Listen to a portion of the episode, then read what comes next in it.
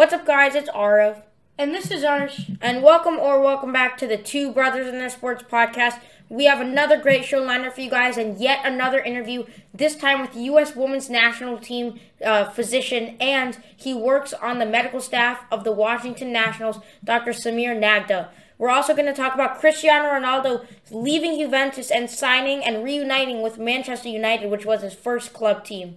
If you enjoy this type of content, consider subscribing and leaving a like. They're both free and we it helps it goes a long way to promote our content. So thank you so much. Now, enjoy the episode. So I think this deal by Man United is an amazing deal for them. It's I think they're going to be the front runner for the Premier League title and for the best record.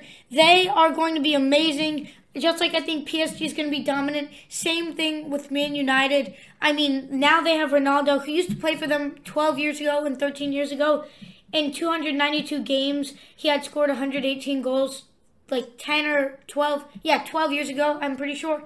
And uh, now, I believe I believe he wasn't even in his prime then, and now I think he's still in his prime, but it, it, will start declining in a few years, or maybe he'll keep going strong or maybe he'll retire. But I think that he's still in his prime right now. So I think that he'll be really good this year with Man United and that they're going to be very good in the Premier League and the front runners. So I agree with most of what you just said. I think Ronaldo, this is a great move for Ronaldo's re-signing with Manchester United. Um, and I, again, I don't know why Manchester City actually pulled out they they had the funds and they they uh, let go of Sergio Aguero to Barcelona. So it would have it would have made a bunch of sense. Plus the the past two days leading up to this have said that Manchester City was the front runner to sign him, and they just pulled out randomly. We don't really know why that is still, but they just randomly pulled out of this deal. And so Manchester United is reuniting reuniting with uh, Ronaldo, or rather, Ronaldo's reuniting with Manchester United, and they were already on fire. They won their first game, and Pogba looked amazing on it when he came back. And now they're adding. Well, Ronaldo. I don't think that winning one game is on. Fire. I know, but I'm just saying that they looked really good in that game. Yeah, I and agree. exactly. You. And then they added Ronaldo now, and so now they look even better. And their whole their whole squad is um their whole squad is like relatively young, and the the only exceptions are like Pogba, who's relatively older, and um and then you have uh, Ronaldo, who's 36, and you're arguing he's and he's still in his prime. I completely disagree. There's no way he's in his prime. I assume they'll look better with Ronaldo, and I assume that the chemistry will work will work there just because of the type of player Ronaldo has been over his um has been over his career. He's been whatever team he's on, he's always been like a he's had chemistry with all the players, and now you they added uh, Manchester United added Sancho, they and Pogba's back, Varane is back, Cavani, so and Rashford is there too. So now you know that they they we knew they were already such a talented team, but now you add um, Ronaldo to that, and I I assume that Sancho from the midfield and Ronaldo playing striker or left wing will have some chemistry just from the fact that they well, Sancho's such a good player, and Ronaldo is also such a good player. So, good players typically tend to have chemistry. Explain why you think that Ronaldo is in his in isn't in his prime, and tell me when you think his prime was. Okay, the I'm saying that Ronaldo is not in his prime, but he is such a good player but that even I'm telling you, I'm telling you that even though he's not in his prime, he is still a good player because he, when he was in his prime, he was like the best player in the world. It, it was him and Messi. So I the reason I think he's not in his prime is because I think his prime ended after his first year in Juventus, which that's only like 2 or 3 years ago. So it's that's relatively new. But I mean that's relatively recent. But I think his prime was also longer than most, sort of like a Tom Brady. Again, Tom Brady's not in his prime, but he's such a good player that when he's not in his prime, he's still really good. That's what I'm saying with Ronaldo. That's exactly why. Ronaldo's prime went from his second or third year in on Real Madrid to his first or second year in on Juventus. That's when his prime was. And I would disagree with that because I think that he's still playing amazing. And last season, his average was 0.71 goals per game, which is crazy for for Ronaldo. Even for Ronaldo, that's crazy. So I think that Ronaldo is still in his prime to almost score to score more than 0.5 goals a game is insane, which he did. Last season, he scored 35 goals in 49 club matches, which is amazing. And I think that that's not out of your prime, even for Ronaldo or Messi. That doesn't mean that you're out of your prime if you can have that many. Goals. Okay, if if that's game. a normal player and he's averaging 0.71 game, 0.71 goals per game, that's still really good. But Ronaldo in his prime averaged more than that. So you can't just say that this year Ronaldo did good because he averaged 0.71 because you have to compare that to his prime. And his prime was more than that. That's why I'm saying he's not in his prime anymore. So the point is that this was such a great move for Manchester United, adding depth alongside Jadon Sancho, who they signed um, during the transfer period as well. So it their team is just getting better and better, and they're they have they they a lot of their team was injured last year. They're uh, still a, relatively a lot of their team is injured this year, but they're making a comeback and they're still. I think like um, they're going to be front runners for to win the Champions but, League alongside PSG or they're they're but they're definitely going to win the um, Premier League. Here's why you're unless wrong, it's Manchester City. Here's why you're wrong. You say that in his prime that he didn't do that well. You said his prime ended his first year in Juventus. His first year in Juventus. I said it. His he prime only, started. His first. No, I mean, his prime ended, ended, in his first year. His first year yes, in Juventus, yes. he scored 33 goals. Then he scored 49 goals, and then he scored 44 goals. So you're wrong in that. Is fashion. that is that due and, to more games? And and I think that's 20, and in 2017, which was before his first year, when he was still on Real Madrid, he only scored 41 goals. So his prime was not. You can't say that his prime was then if he still hadn't gotten that many goals. And you said his second or third year, his and his first year at Real Madrid, he scored 34 goals.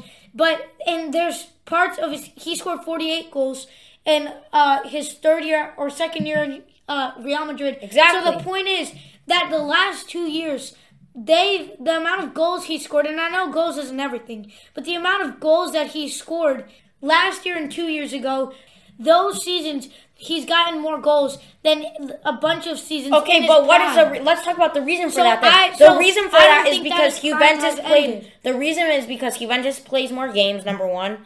Number two, it's also because due to the fact that Juventus who would you argue has better players? Juventus when right now when Ronaldo's on them, or um, when when Ronaldo's on Juventus, or Real Madrid when Ronaldo was on Real Madrid. But that's, that's easy. That's Real Madrid. Because Real Madrid was a dynasty when Ronaldo was there. So that's exactly why Ronaldo didn't need to score as much. In he, Ronaldo's he's still year, a better player on Ronaldo. I mean, on Real Madrid. In Ronaldo's fourth year on Real Madrid, which you said was in his prime, he scored less goals than he did two years ago with Juventus, and they played less games in Juventus with Juventus than they did that year with Real Madrid. So you can't say that in his prime he, they, he played less games because he didn't. He played more games in that season and he still scored less goals. So uh, that's why because I he didn't believe, need to. That's why I believe he's still in his prime.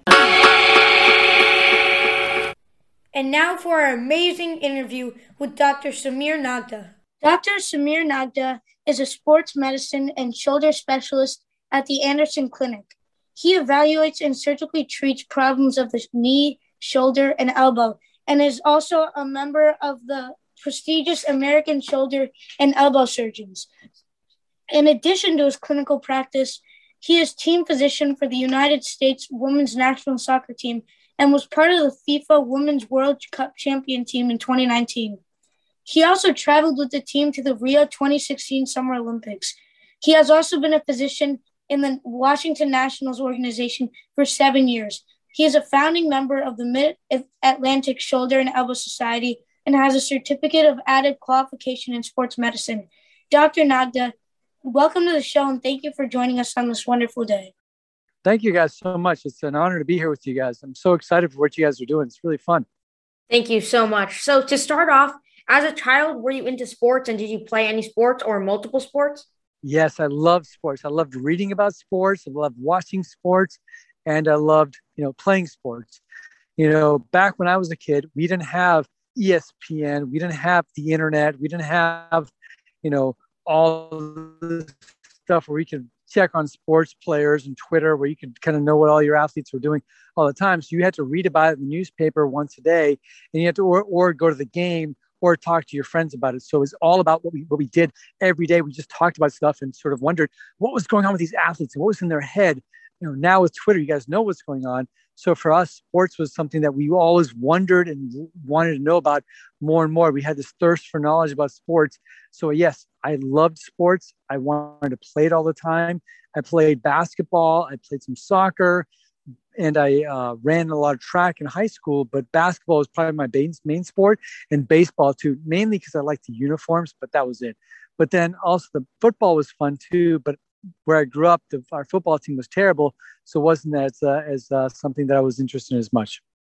And then what is the typical process like for taking care of professional athletes as your sports medicine physician? good, good, good questions. I think how do you get to that point? There's, there's a couple of things. You have to be good at what you do and to be good at what you do you have to be trained well. So you have to you know go to uh, uh, you know good college good medical school good residency and learn sports medicine to the best of your knowledge and then be good at what you do. And then ultimately you have to be able to relate to athletes well you know and that's where the come playing sports really comes into handy. So if you can relate to the athletes well and explain to them hey this is why you have an injury and this is what it means to you and ex- understand what they're thinking from their side of standpoint like hey this means that i won't make the national team or this means that i won't get a drafted into uh, the nfl or this means i won't get you know a college scholarship. If you understand that side of things you can really relate to them well. If you can relate to them well then they will understand that you are good not only from a, a physical standpoint like you know your job and you can diagnose them well but you can relate to them and they can they can be able to talk to you and they can you know um, explain what their fears are to you. That's what makes a good sports medicine doctor.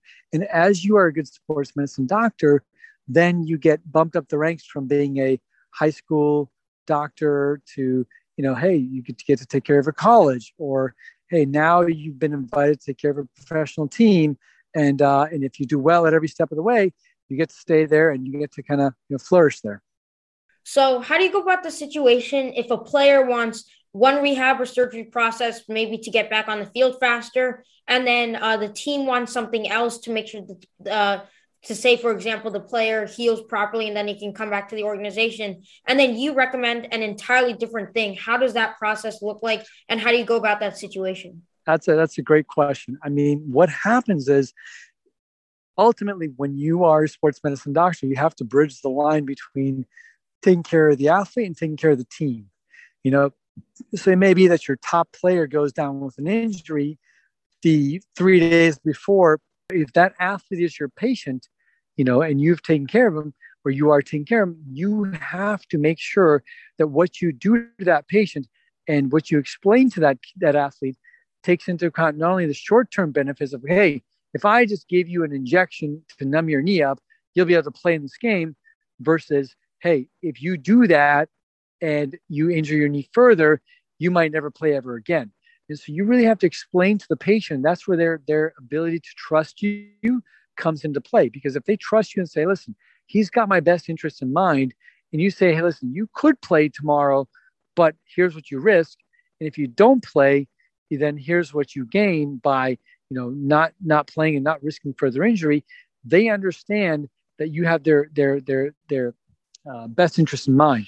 And if so, then they're going to listen and, and, and bridge the gap. Now, sometimes, even though you say, hey, I want you to play, I think you can play, they may say, I don't can't play. And then you have to explain to them why, okay, fine. If that's the case, I'm not going to argue with you because you don't want to argue with someone who can't play. You don't want to tell someone who can't play that they can play.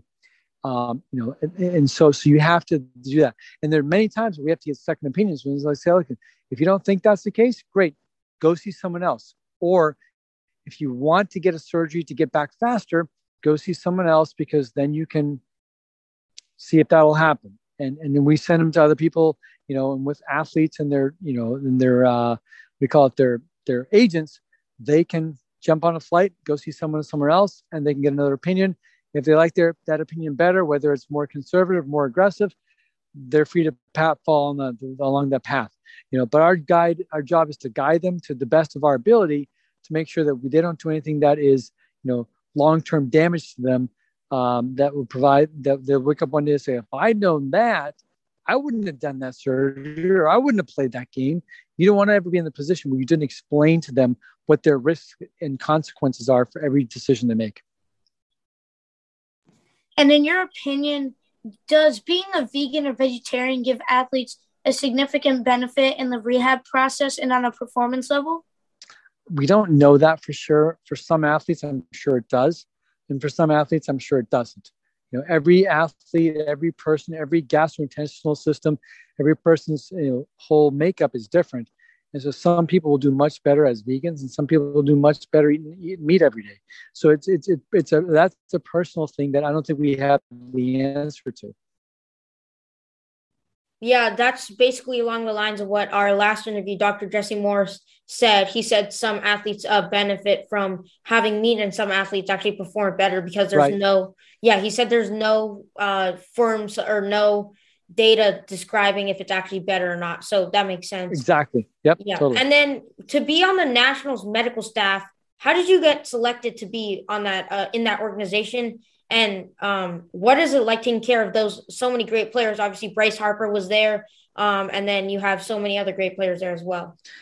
Yeah, it was a great. Org- it's, it's it's a fabulous organization. They really do a great job with trying to grow the tradition because it's a new organization, right? It started in 2000, and, um, I think three or four, um, and in 2008 they really got to the new stadium and all these things happened. So it's a very young organization, you know. So they've really done a great job of of, of taking care of them, the, all the people around them, you know, to to make a, a great co- cohesive unit you know. So as far as that they've you know with, when you get asked to that team they they had a head team medical physician. So yeah my friend there um, who is the head team physician asked me to help out with him. And uh, you know because we need about four or five doctors to really cover all the games because there's you know so many you know close to 100 games in baseball you one person can't do it all unless that's their entire life so we did it as a group and uh, and I was part of that group, and it was just an amazing experience to be part of a, a group like that. Talk to us about the process of how you get selected to be the physician for the U.S. Women's National Soccer Team. With the uh, U.S. Soccer Team, it is a lot of word of mouth. You know, um, they're looking for you know the best, the best to be able to take care of these elite athletes. And um, and I had a call one day from a friend of mine. Uh, we trained together at Penn, and he asked me to help him take care of the uh, men's uh, Olympic team for the uh, U.S. Now, the men's Olympic team for the U.S. is a group of, of, of, athletes that are all under the age of 23. It's called the men's U23. And that team is only formed every couple of years for the Olympics. And they just formed it about two years ago for this last Olympics in hopes of trying to qualify for the uh, uh, Tokyo Olympics. And unfortunately, they didn't qualify for the third Olympics in a row. And so what happened in 2016 or 15, where I had been asked to take care of the men's uh, Olympic team, we did, and it was a good experience. But unfortunately, we didn't qualify. But the point at which we didn't qualify was about um, March or April of 2016, about three to four months before the Olympics was about to uh, take place. But with all the credentialing and the you know permits and all the paperwork that you have to fill out for the Olympics, all of us, including the men's team, had filled out all this paperwork, and so I had been already approved to go to the Olympics. However, our team that I'd been approved for didn't make the they didn't make it, and so as a result, I was on the outside looking in. However, you guys may or may not remember in 2016 in Brazil that also transpired in the entire US. There's a virus called the Zika virus that was going around that was, you know, not causing a lot of issues to people who weren't females, but to females who were pregnant, it was causing issues in terms of, um, uh, you know, pregnancies and things like that. And so um, that virus was really rampant in uh, in Brazil. And so where we were going to go for the Olympics was where the head, you know, the, the, the epicenter of this virus was. And as a result, the uh, physician who was going to go with the women's team didn't want to go, you know, for personal reasons because he and his wife were going to have issues with potentially um, the virus. And so as a result, he asked to stay back. And then so they asked me to go. So I went with the team, and when I went with the team, they asked me after the Olympics to turn to just stay with them and uh, be one of their team positions and switch over from the men's team to the women's team. And that's how I got to be with the women's team. And then once I they they liked me, I just stayed with them. Wow, that's that's such a crazy story. Um, yeah. What are some of the best memories you had with the women's team and even the men's team, including traveling where you went, including Brazil, obviously to the Olympics, uh, winning any games, goals, moments, or anything else like that? Yeah, I think the uh, for the men's team, the best uh, you know experience was I think just taking care of the the, the boys who were there um, because they were under 23 at the time, so they were young boys. Um, and they're, they're, just all good people. They're now all members of the uh, you know men's uh, uh, U.S. Uh, Olymp- uh, no, not U.S. national team. They're just all good people. So taking care of them was really fun, and uh, they're just all good people. And just you know hanging with them and getting to know them was really great. Um, for the women's team, I think the best experience was you know being able to just kind of sit and talk and hang with a lot of the players and just kind of get to know them as persons, you know, as people because there are just you know great people. Um, but uh, I think probably the best experience was, you know, when we won the goal, uh, the World Cup. You know, when we won that in, in Paris or in Lyon, um, it was just a great experience jumping on the field and just you know knowing that we'd worked so hard for so many years to get to that point and to actually go through win all the games we needed to win with all the pressure that was put on us. It, was it was just uh, one of those experiences of a lifetime. Okay, yeah, that makes sense. Um, and then you talked about this a little bit when you were able yeah. to jump on the field in Paris. Um, but what was it like winning it all um, specifically, and what was running through your head when you won the U.S. Women's National Team in 2019 uh, for the World Cup? Yeah, it was great because you know you go through your whole career, you know, trying to become a a doctor and then a, a physician for sports medicine, and as you go through all that, and your goal is to get to a team that is, you know, going to win something because that's the sports medicine. You're part of the team. You want to win.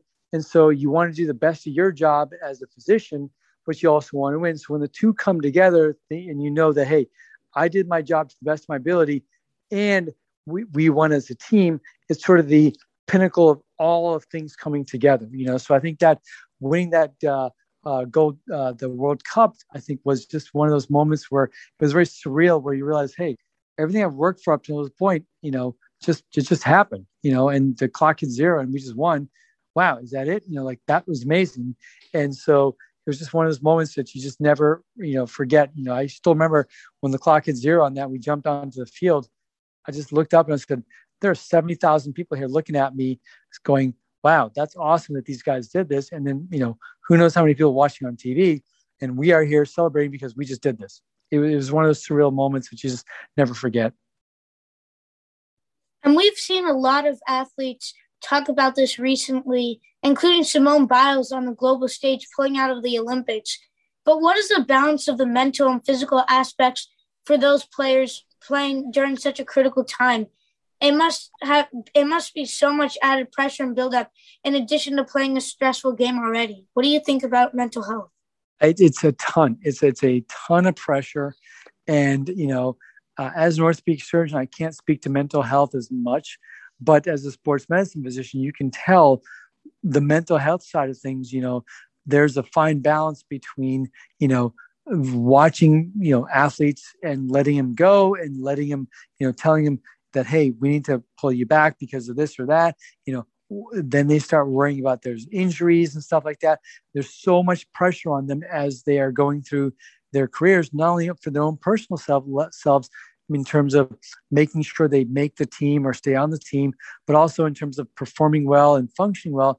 I mean, that mental health aspect, you know, is so important. You know, even uh, with both the the uh, U.S. national team and the nationals, we have a sports psychologist that we utilize you know, uh, very religiously to make sure that they athletes have a, you know, great sense of understanding of the hey, if I'm feeling something that is, you know, you know, a problem to me and that's giving me trouble, there's someone I can talk to that I can work through to help me make sure that I achieve my best me that I can without, you know, uh, uh, you know too much trouble. And we talked to Dr. Gregory Dale, who's the Duke University sports psychologist. He was talking about sports psychologist. Um, yeah. he he works for the Duke University base uh, basketball team, so he especially for basketball and especially on on Duke stage, um, he definitely he said basically the same thing you were saying. So yeah. that that goes along aligns um, along the lines of what he was saying. And you've been around so many athletes in your medical career. What have you seen them do that puts them above all other competitors? That's a great question. I think the ones who are at the top, they never stop to to think, all right, I've achieved it, I'm good. You know, they always are like, I got to keep motivated because I got this, I got to get that. You know, so there's always this other goal or other mentality like, hey, I'm not there yet. I got to keep going. I got to keep going.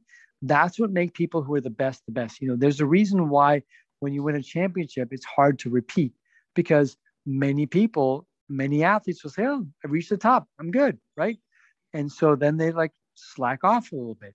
And so for the best of the best who make it to the seven Super Bowls like Tom Brady or the you know three World Cup like Carli Lloyd, you know there's that just constant pushing on the gas pedal that they never relent on. You know, and that is what makes those people the best because you could easily say, hey, listen, you know, you guys have the best you know youth podcast around. Great. Let's just hang out. Let's chill. We've been viewed viewed as the best podcast there is. What else do we got to do right?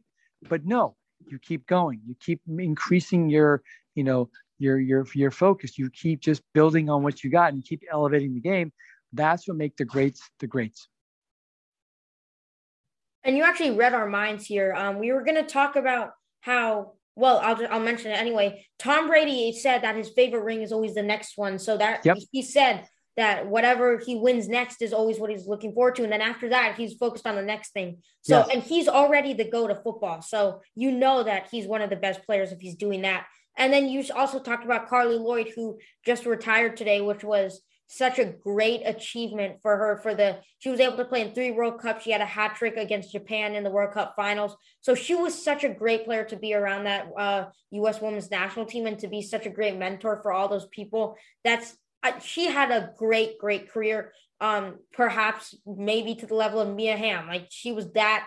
I think that she was that. Uh, she changed the U.S. Women's National Team that much. Um, and then what advice do you have for aspiring doctors and athletes to help them manage pressure and stress? The big thing is you have to acknowledge that the pressure is there, and if you feel it, you have to acknowledge it. And then everyone handles pressure in a different way.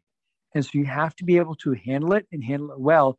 But you then have to say, listen, I'm not an expert in handling pressure. If I am not doing a good job of handling pressure, there are people out there who are experts who can help me manage this because I'm a good athlete. I'm good at what I do, but this may not be what I can do well. And if I can't, I have to be able to find someone who can help me with that. Just like you would get a coach, if you can't kick a ball well, you get a coach to help you kick the ball. You know, if you can't shoot free throws, you get a coach to help you shoot free throws. If you can't handle the pressure and stress well, even though you're a great athlete, well, then you know what? You need to find that coach who can help you do that. And whether it's someone who helps you meditate, whether it's someone who helps you just visualize, whether it's help someone who helps you calm down, or you know, or someone who helps you put blinders on and forget about it. One way or another, you need to figure out what your angle is to help you you know deal with it and you have to deal with it. But the first level is to acknowledge it and make sure that you you know tackle it head on. Yeah that again great great advice. And thank you so much for joining us today dr nagda. We really enjoyed talking to you about your career taking care of all those professional athletes for the nationals us women's national team. Um, and then that advice at the end i'm sure will be helpful to so many of our listeners that are aspiring to be athletes um, and even if they take the sports medicine route like you did, I'm sure that would be helpful to so many of them. So again, thank you so much for joining us um, and have a great rest of your day. Absolutely, guys. You guys are doing great. I look forward to listening to the rest of your podcast as you come forward here. Thanks for listening to this week's episode of the Two Brothers and Their Sports podcast. If you guys enjoy what you hear, consider subscribing. It's free. Also, consider leaving us a like. It goes a long way to help promote our channel and helps us get our viewers out there. So, thank you guys so much. Also, consider leaving us a review if you're listening on Apple Podcasts. If you tell us a subject you'd like us to talk about, we may feature you guys in the next episode. Until next time, we're the Two Brothers and Their Sports podcast. Deuces.